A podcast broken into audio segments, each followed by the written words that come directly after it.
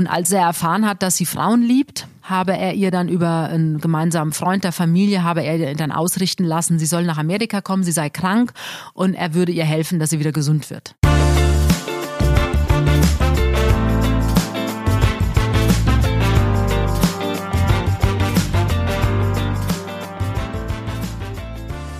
Hallo und herzlich willkommen bei Bunte Menschen. Ich bin Marlene Bruckner, Journalistin bei Bunte und spreche mit Tanja May, stellvertretende Chefredakteurin. Hallo Tanja. Hallo Marlene. Ja, die letzte Bunte war ziemlich stark, finde ich, beziehungsweise die aktuelle. Wir haben einen großen Sonderteil über Prinz Philipp. Wir haben ja letzte Woche schon ausführlich über seinen Tod gesprochen. Und in der aktuellen Bunte kann man noch ganz schöne Fotos anschauen. Ja, und ich ertappe mich, muss ich sagen, wirklich da, selbst dabei. Also wir haben ja diese riesen Fotostrecke im ja. Heft und trotzdem die Tageszeitung machen ja auch, berichten jeden Tag. Und ich muss sagen, egal wo irgendwas steht, jetzt über Prinz Philipp und über die Königin und wie geht's ihr jetzt und natürlich Kate und äh, William und Harry ist in ja. London. Also ich muss sagen, ich lese alles mhm. und gucke mir auch die Fotos immer und immer wieder an. Also man schwelgt so ein bisschen und ja, das Königshaus in England ist einfach was ganz Besonderes. Ich habe mir jetzt die Fotos auch, ich, ich weiß nicht wie oft nochmal angeschaut, weil ich das so schön finde, diesen Prunk, also von damals, das sind ja 70 Jahre dazwischen. Ja, und dann aber auch ins Heute äh, rübergeholt, ja. natürlich dann mit den Enkelkindern, den Urenkelkindern. Also das ist sehr, sehr schön und ich glaube, die waren wirklich, egal was da auch immer, äh, was es da so heißt und welche Gerüchte es gibt, aber ich glaube wirklich, dass die eine gute Familie waren und es auch sind. Mhm. Heute sprechen wir über zwei Weltfußballer, nämlich äh, Bastian Schweinsteiger und einmal die Weltfußballerin Steffi Jones.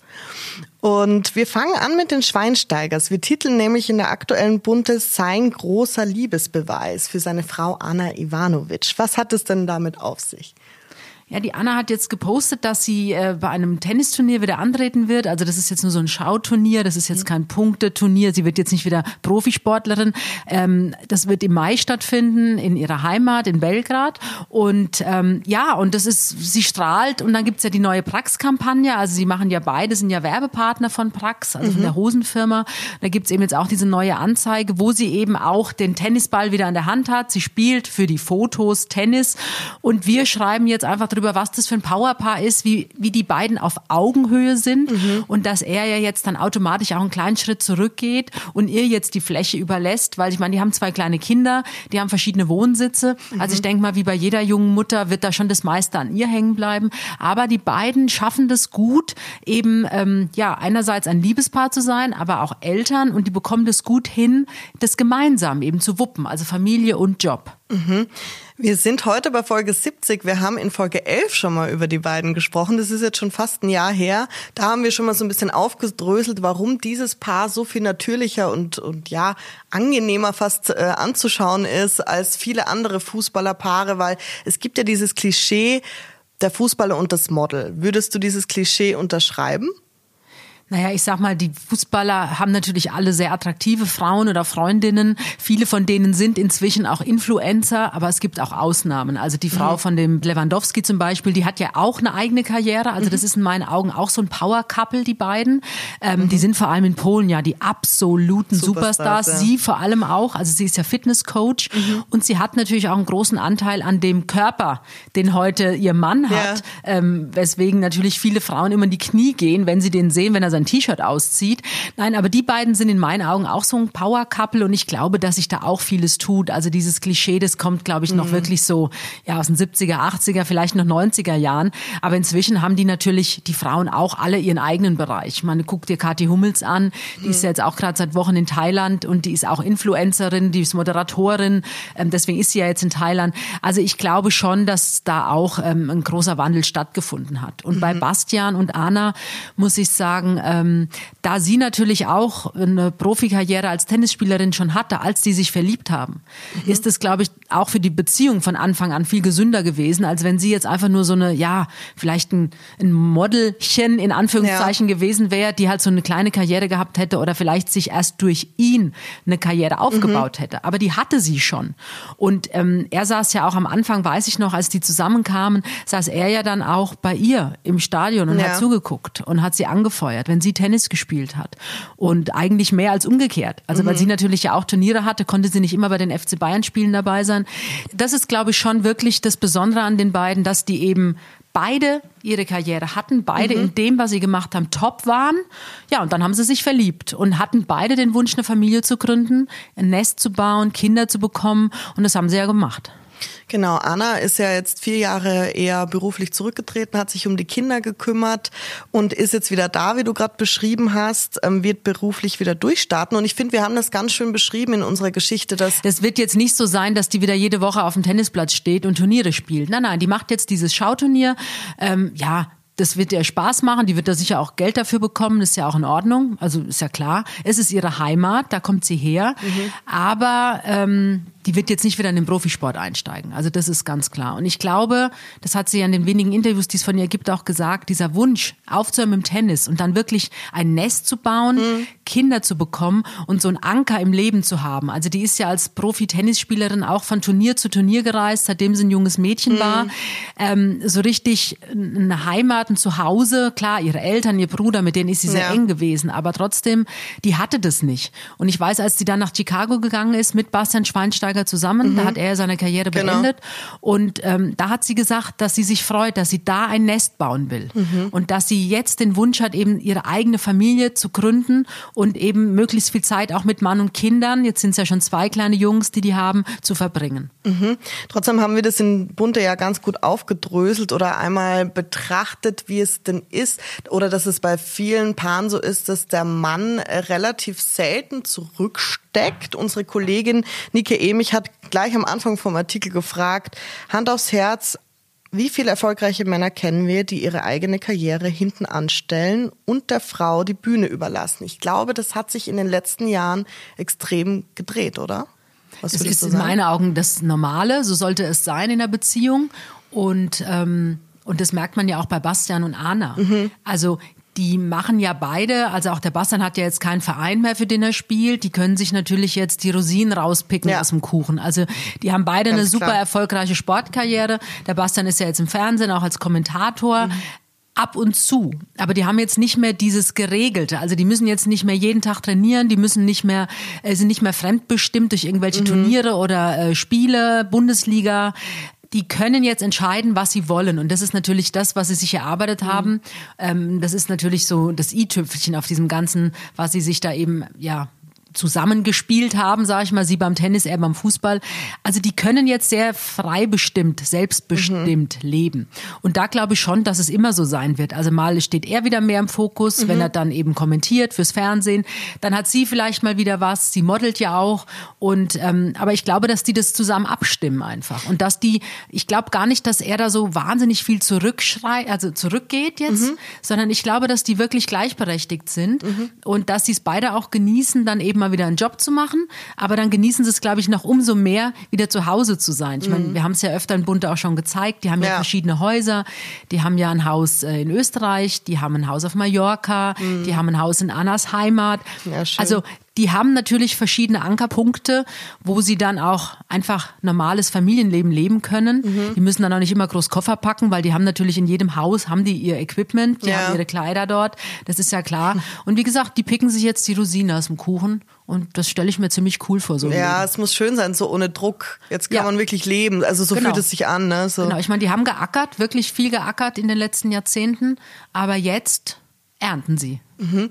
Ich habe auch das Gefühl, dass bei Bastian Schweinsteiger und Anna Ivanovic das sehr auf Augenhöhe ist. Das hast du schon beschrieben. Und auch, dass er ihr wirklich ja alles gönnt, jeglichen Erfolg. Und ich finde, das ist aber so ein spannendes Thema, denn ich habe es schon erlebt, dass Männer manchmal ein bisschen, ja, beziehungsweise das männliche Ego vielleicht manchmal ein bisschen angekratzt ist, wenn eine Frau sehr erfolgreich ist. Hast du das denn schon mal erlebt in deinem privaten Umfeld? Ja, ganz klar. Also da gibt's natürlich Männer, die können damit nicht umgehen, mhm. wenn die Frau erfolgreich ist oder vielleicht sogar noch erfolgreicher mhm. ist. Und am Anfang, glaube ich, finden das Männer immer ganz toll. Aber ja, dann, ja. dann irgendwann merken sie, hm, jetzt bin ich ja doch nicht die Nummer eins. Also mhm. da brauchst du schon auch ein großes Ego als Mann und mhm. musst einfach auch in dir ruhen und musst Selbstbewusstsein. Ja, vor allem deine Partnerin auch lieben, weil dann freust du dich ja auch, wenn sie Erfolg hat. Also so, so finde ich, sollte es sein in der mhm. Beziehung. Mhm. Und, ähm, und da muss man auch gar nicht diskutieren, wer macht jetzt mehr oder musst du jetzt zurückstecken? Wie, wie machen wir das? Nein, ich glaube in einer Beziehung, die gesund ist mhm. und ähm, wo beide eben auch stolz auf den anderen sind und ja. natürlich auch gucken, dass es dem anderen gut geht und aber trotzdem beide auch nach sich selbst gucken, weil sie einfach einen Job haben, der ihnen Spaß und Freude mhm. bereitet. Und, und dann passiert das automatisch, dass man eben so eine Beziehung auf Augenhöhe lebt. Und es ist ja auch was Dynamisches. Also manchmal hat der eine Part Erfolg, dann wieder der andere. Also ich finde Neid in einer Beziehung ist, glaube ich, ja, auch das, das Schlimmste, was stimmt es ja gibt. was nicht. Da stimmt was nicht. Und, Ja. wenn, und wenn jemand vor allem unzufrieden ist, stimmt ja auch was nicht. Mhm. Also, ähm, aber du siehst ja auch in dieser aktuellen jetzt wieder Brax-Kampagne, was äh, Basti und Anna, was die beiden da jetzt gerade machen mit den Hosen oder Mode. Das machen sie ja auch gemeinsam. Mhm. Und da sind sie ja auch gleichberechtigt, also auf den Fotos. Das also stimmt, mal ja. steht sie im Vordergrund, mal steht er im Vordergrund. Und ähm, das passt. Das ist authentisch. Also von daher Mhm. denkt man, okay, dass der Look passt zu ihnen, den sie da zeigen. Und man glaubt denen auch, dass die privat so rumlaufen. Und ich glaube schon, dass es für Brax auch jetzt super war, die beiden zu verpflichten, weil die einfach die Marke jetzt auch verjüngt haben und Das nochmal eine ganz ja. andere, also viel sportlicher, modischer gemacht haben. Ja. Und natürlich auch eine ganz andere Zielgruppe nochmal ähm, angelockt haben, weil die beiden einfach wahnsinnig beliebt sind. Das stimmt. Ich finde, es, sind, es ist auch eines der sympathischsten Fußballerpärchen oder Sportlerpärchen. Ja, nein, die man sind so toll. kennt. Also ich muss sagen, äh, Steffi Graf und Andrew Agassi, die finde ich auch finde ich auch großartig. toll, ja. Und äh, Anna und Basti auf jeden Fall. Basti soll man ja nicht mehr sagen, Entschuldigung. Also Anna und Bastian ist ein erwachsener Mann, muss man ja jetzt nicht mehr Basti sagen. Hat er Nein, das selber gesagt? Oder? Naja, ich glaube, ähm, er hat's mal gesagt, aber ich denke, es ist auch in Ordnung, dass man jetzt eben, Steffi Graf will ja auch nicht immer Steffi genannt Mhm. werden, die will Stefanie Graf genannt werden. Also von daher sind erwachsene Personen. Aber ich sag mal, wenn man jetzt guckt, Graf und Agassi und äh, Ivanovic und Schweinsteiger, also das sind natürlich top, top Paare und die wirklich glücklich sind miteinander. Und unaufgeregt einfach. Da Ja, gibt's die keine. Skandale. Die leben Es ihr halt- Leben. Die sind halt Ja. glücklich. Die haben sich was aufgebaut. Die haben es geschafft, auch fern der Öffentlichkeit, sich da Nester. Wie gesagt, Stephanie und Andrew haben ja auch verschiedene Wohnsitze. Ähm, also die sind ja auch immer wieder mal in Deutschland. Das kriegt man dann auch ganz selten mal mit. Also meistens erst, wenn sie wieder weg ist, beziehungsweise wenn sie was gepostet hat. Ja. Und wenn man sie irgendwo sieht, freut man sich natürlich. Aber dann fliegen die auch wieder zurück nach Amerika und leben da. Eigentlich unter Ausschluss der Öffentlichkeit. Das stimmt. Tanja, wir kommen jetzt von einem Weltfußballer zu einer Weltfußballerin. Du hast nämlich mit Steffi Jones gesprochen. Die Kaiserin. Die Kaiserin, Genau. genau. Warum wird sie denn so genannt? Naja, Franz Beckenbauer hat ja den Spitznamen der Kaiser Ja. und äh, die Steffi Jones ist das Pendant vom Frauenfußball und deswegen hat sie diesen Namen auch schon seit Jahrzehnten. Man nennt sie die Kaiserin. Ja. Ja, Frauenfußball wird immer beliebter, habe ich das Gefühl, oder es ist tatsächlich so. Und ähm, ich kenne jetzt tatsächlich auch viele Männer schon, die sagen, Frauenfußball ist ganz toll und äh, da wird richtig gekickt und ähm, nicht, wie man klischeehaft klar, denkt. Das ist ja auch Weltniveau, was die da spielen. Ja, total. Ja. Und die Steffi war ja, also ich kenne die schon viele Jahre, aber die Steffi hat ja angefangen, ich glaube, die war vier Jahre alt, Mhm. als sie angefangen hat mit dem Fußball in Frankfurt Bonames, wo sie herkommt, wo sie aufgewachsen ist. Das war ja eher so ein Problemviertel. Mhm. Ja. Und ähm, sie hat mir jetzt auch wieder erzählt, wie wichtig es war, dass sie eben diesen Verein hatte, diese Struktur hatte, Mhm. äh, wo sie Freunde fand und wo es, ja, es war eigentlich wie eine Zweitfamilie für sie, Mhm. weil das Elternhaus von Steffi Jones war jetzt nicht so toll, äh, kommen wir gleich noch zu. Und ähm, ja, und wo sie plötzlich auch gemerkt hat, dass die Hautfarbe überhaupt keine Rolle spielt. Das erste Mal im Verein. Ja, ne? im Verein. Also im Kindergarten fing das ja wohl schon an, Mhm. dass die Kinder gesagt haben, wieso bist denn du so schwarz oder wieso bist denn du so dunkel? Und sie kam dann nach Hause und hat zu ihrer Mutter gesagt, Mama, wenn ich mich ganz doll mit Seife wasche, wird meine Haut dann Mhm. so hell wie deine. Weil ihre Mutter ist, also die hat eine, ist- halt eine Deutsche, die hat eine Mhm. helle Hautfarbe und ähm, und ihr Vater war ein amerikanischer Soldat, ein Schwarzer Mhm. und ähm, deswegen hat sie natürlich eine dunkle Hautfarbe. Mhm. Und das, ja, das Interview mit ihr war sehr emotional, finde ich, und auch echt erschütternd, was sie da alles so erzählt hat. Es gibt ja einen Grund, es gibt Genau. ja, Also man muss dazu sagen, der Grund, also ich kenne Stephanie oder Steffi Jones schon sehr, sehr lange und wir reden immer wieder. Ich habe auch ihre Hochzeit begleitet Mhm. mit ihrer Frau, mit der Nicole. Also das ist ein, auch ein tolles Powerpaar übrigens, Ja. die beiden. was macht ihre Frau? Die Nicole war Bankerin, als die sich kennengelernt haben und inzwischen, also die hat eine eigene Firma äh, bei Gelsenkirchen, wo die beiden auch leben und die Steffi arbeitet da auch mit und ähm, die haben jetzt auch verschiedene Hunde und haben da auch ihre Familie gegründet. Also die Ja, beiden schön. sind für mich auch so ein Sport-Power-Paar, wobei die Nicole jetzt keine Sportlerin war, aber die Steffi ist einfach auch ein ganz toller Mensch und hat jetzt auch ihren Anker gefunden an der Seite ihrer Frau Nicole. Ja, aber der Grund, warum ich jetzt mit ihr über Rassismus gesprochen habe, ist, ähm, ist eine Amazon-Doku. Also die läuft jetzt ab seit dem 15. April bei Amazon Prime, kann Ja. man die sich angucken und die heißt Schwarze Adler. Und ich habe mir die angeguckt, ich habe die am Stück, an einem Stück durchgeguckt Okay. und ich muss sagen, ich war zutiefst fasziniert, aber auch schockiert. Also diese Doku zeigt die schwarzen Fußballspieler in der Fußball-Bundesliga. Mhm. Also am Anfang waren es ja nur Männer, dann kamen auch ein paar Frauen dazu. Ja. Ähm, die auch unsere Helden waren. Also mhm. jetzt für mich und dich kamen die ja dann später dazu, aber auch am Anfang in den 80er Jahren.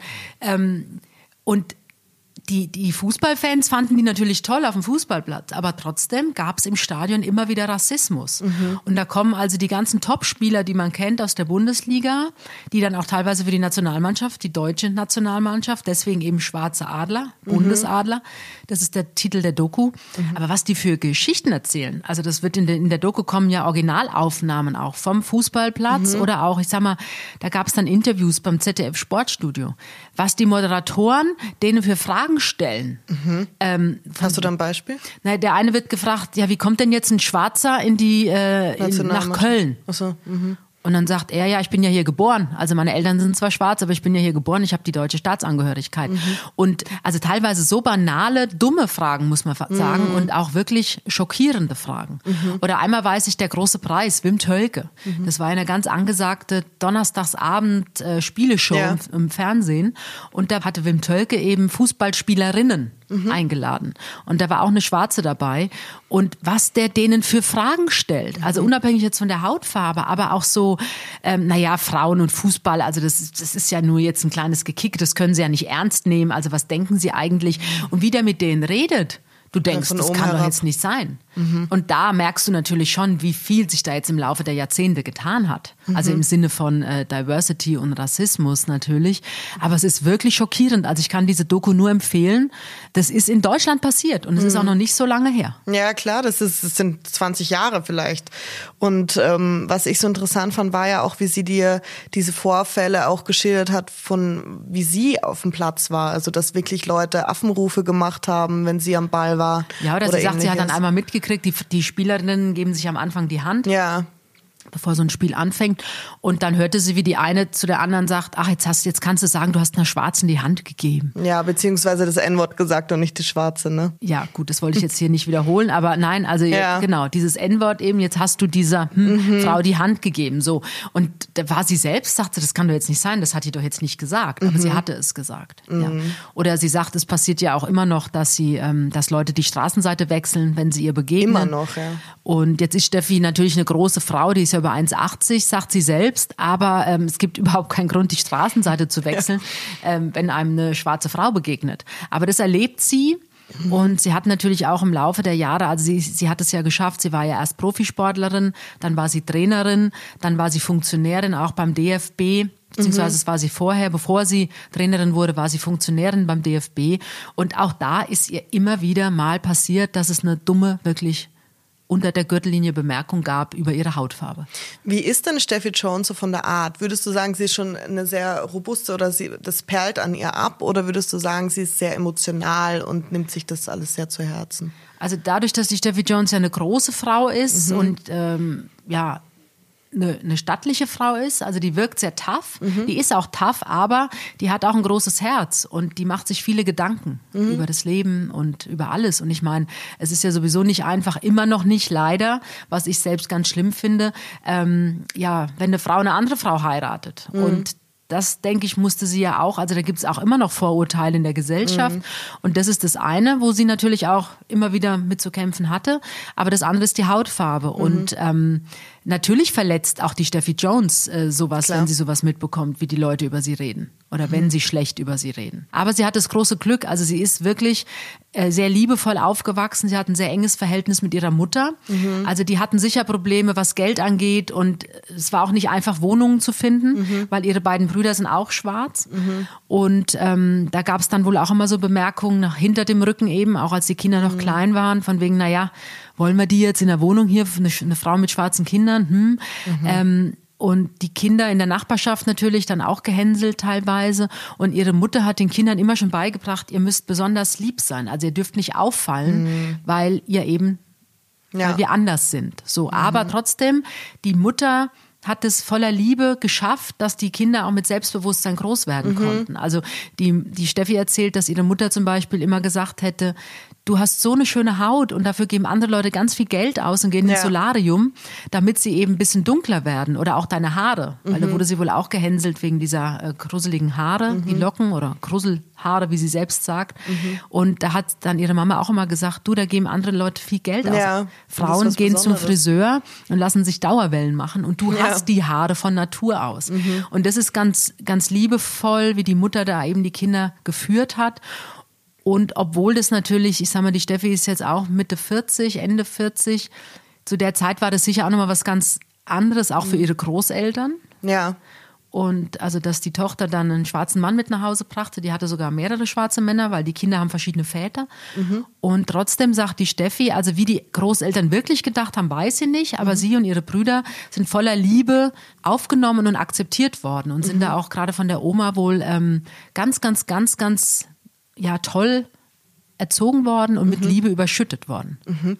Und sie hat aber mit dir auch über die Beziehung zu ihrem Vater gesprochen die ja relativ ja, der scheint ein ist. kompletter Totalausfall gewesen zu sein, das ja. muss man leider sagen. Also der hat die Familie verlassen. Ich glaube, da war Steffi drei oder vier. Mhm.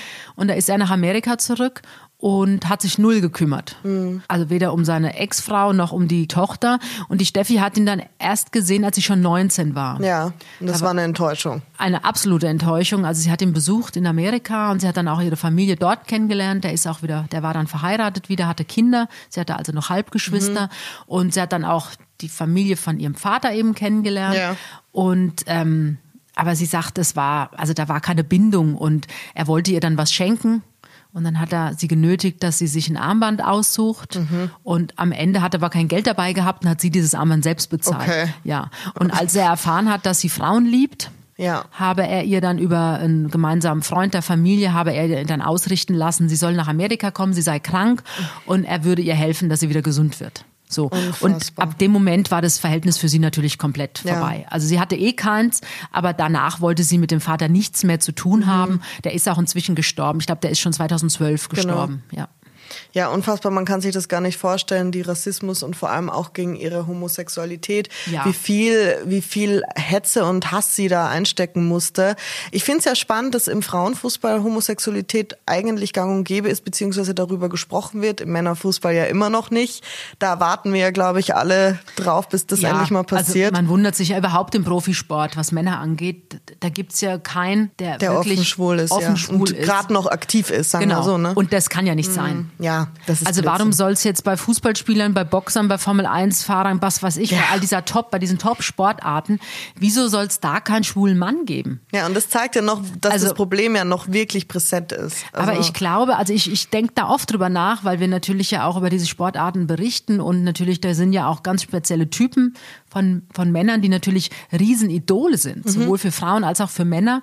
Und ich kann mir das schon vorstellen. Also wenn man sich diese Doku anguckt, diese mhm. schwarzen Adler, wie gesagt, da kannst du der beste Fußballspieler der Welt sein, mhm. stehst auf dem Platz und trotzdem reden die Fans als, über dich als der Schwarze mhm. und verschwinde und geh wieder heim oder ess Bananen. Und ich meine, das ist unfassbar. Mhm. Und deswegen, ich glaube schon, dass da viele Topsportler immer noch Angst haben, ähm, dass sie dann ja diskriminiert werden oder gehänselt werden mhm. oder eben nicht mehr das Idol sind für mhm. so viele, wenn sie sagen, sie sind eben jetzt schwul. Mhm. Ja, es bräuchte eine Schlimm. sehr bekannte Galionsfigur und dann glaube ich. Die wenigen Sportler, die es gibt, die sich geoutet haben, die haben das alle erst nach Ende ja. ihrer Karriere gemacht. Ja, wenn der erste anfängt, wird ein, wird Dominoeffekt. Ja, eintreten. und alle sagen immer, es ist doch total normal, aber scheinbar ist es eben noch nicht nee, normal. Ist es eben nicht. Weil sonst ja. würden sich der eine oder der andere jetzt auch mal endlich trauen, sich genau. zu outen. Weil genau. es sollte wirklich gar keine Rolle spielen. Nein, es hat total, mit dem Sport und mit dem Erfolg nichts zu tun. Es hat in keinem Bereich etwas ja. zu tun. Ob es jetzt Politiker sind oder Wirtschaftsboss ja. oder Sportler. Jeder soll doch so leben, wie es ihn glücklich ja. macht. Und das hat doch mit dem Job, den derjenige macht, in meinen Augen überhaupt nichts zu tun.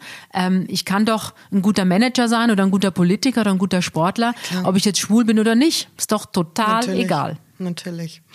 Tanja, das war ein aufregendes Thema, war ein super Interview. Also es hat mir sehr gut gefallen. Es ist nicht einfach zu lesen, muss man sagen.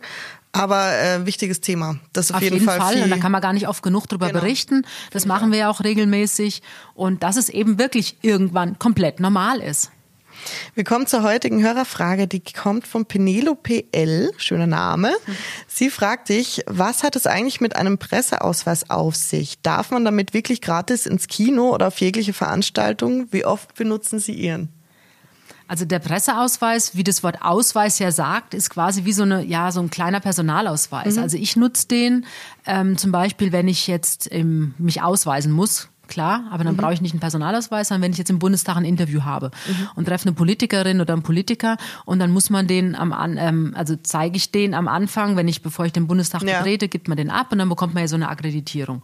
Und ähm, aber es ist jetzt nicht so, dass es so ein Freifahrtschein ist für irgendwelche Kinoveranstaltungen. Das glaube ich noch in den Köpfen der Leute. Nein, nein. Ne? Also den nutzt man eben, um sich auszuweisen. Mhm. Ähm, ob ich jetzt, oder auch im Gericht zum Beispiel nutze ich den natürlich, wenn man eine Akkreditierung braucht.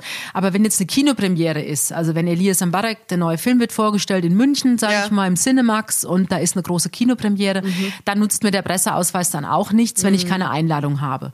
Also man muss sich eigentlich für all diese Veranstaltungen, muss man sich im Vorfeld akkreditieren. Genau. Es kann dann sein an dem Abend, dass nochmal gefragt wird, haben Sie einen Presseausweis mit, dann zeigt man den. Mhm. Aber es ist jetzt keine Eintrittskarte, ähm, wo ich überall umsonst rein kann. Es gibt gewisse Bereiche, da gibt es kleine Vergünstigungen. Also es gibt viele Museen. Mhm. Da kriege ich dann, ja, ich sag mal, weiß ich nicht, wenn der Eintritt 17 Euro kostet, kostet er dann mit Presseausweis vielleicht 12 Euro. Mhm. Oder auch im Zoo, weiß ich, kann man ihn auch nutzen. Also es gibt so kleine Vergünstigungen, die Journalisten zustehen. Mhm. Aber in der Regel ist dieser Presseausweis schon an den Job gebunden, wenn ich berichte ja. über irgendetwas. Dann brauche ich den Presseausweis. Genau, aber es war früher mal anders, ne? Deswegen ist das, äh, glaube ich, noch Ahnung. in den Köpfen. Also ich weiß, Kollegen teilweise haben auch dieses äh, Presseschild vorne im Auto liegen, ja. weil sie denken, sie können dann überall parken. Ja. Aber ich habe das vielleicht, weiß ich nicht, vor 20 Jahren mal gemacht, ganz am Anfang. Ja. Ähm, und hatte das Gefühl, ich habe dann erst recht einen Strafzettel bekommen. Also von daher, ich habe das Schild gar nicht mehr, weil das nutzen dann doch eher Fotografen oder Kameraleute, wenn mhm. die irgendwo schnell, wenn die irgendwo ja. stehen müssen mit ihrem Auto, dass dann eben ähm, ja, dass dann jeder weiß es eben Presse, die stehen da jetzt nicht einfach nur so zum mhm. Einkaufen, mhm. sondern die haben eben einen Job. Aber ja, also ich nutze den jetzt, wie gesagt, den, ja, Meistens Bundestag und Gericht. Genau. Vielen Dank für eure Fragen. Wenn ihr noch mehr habt, schreibt gerne an buntemenschen.podcast.gmail.com. Wir freuen uns immer sehr. Und Tanja, vielen Dank für das schöne Gespräch. Ich freue mich auf nächste Woche. Ich freue mich auch, Marlene. Tschüss.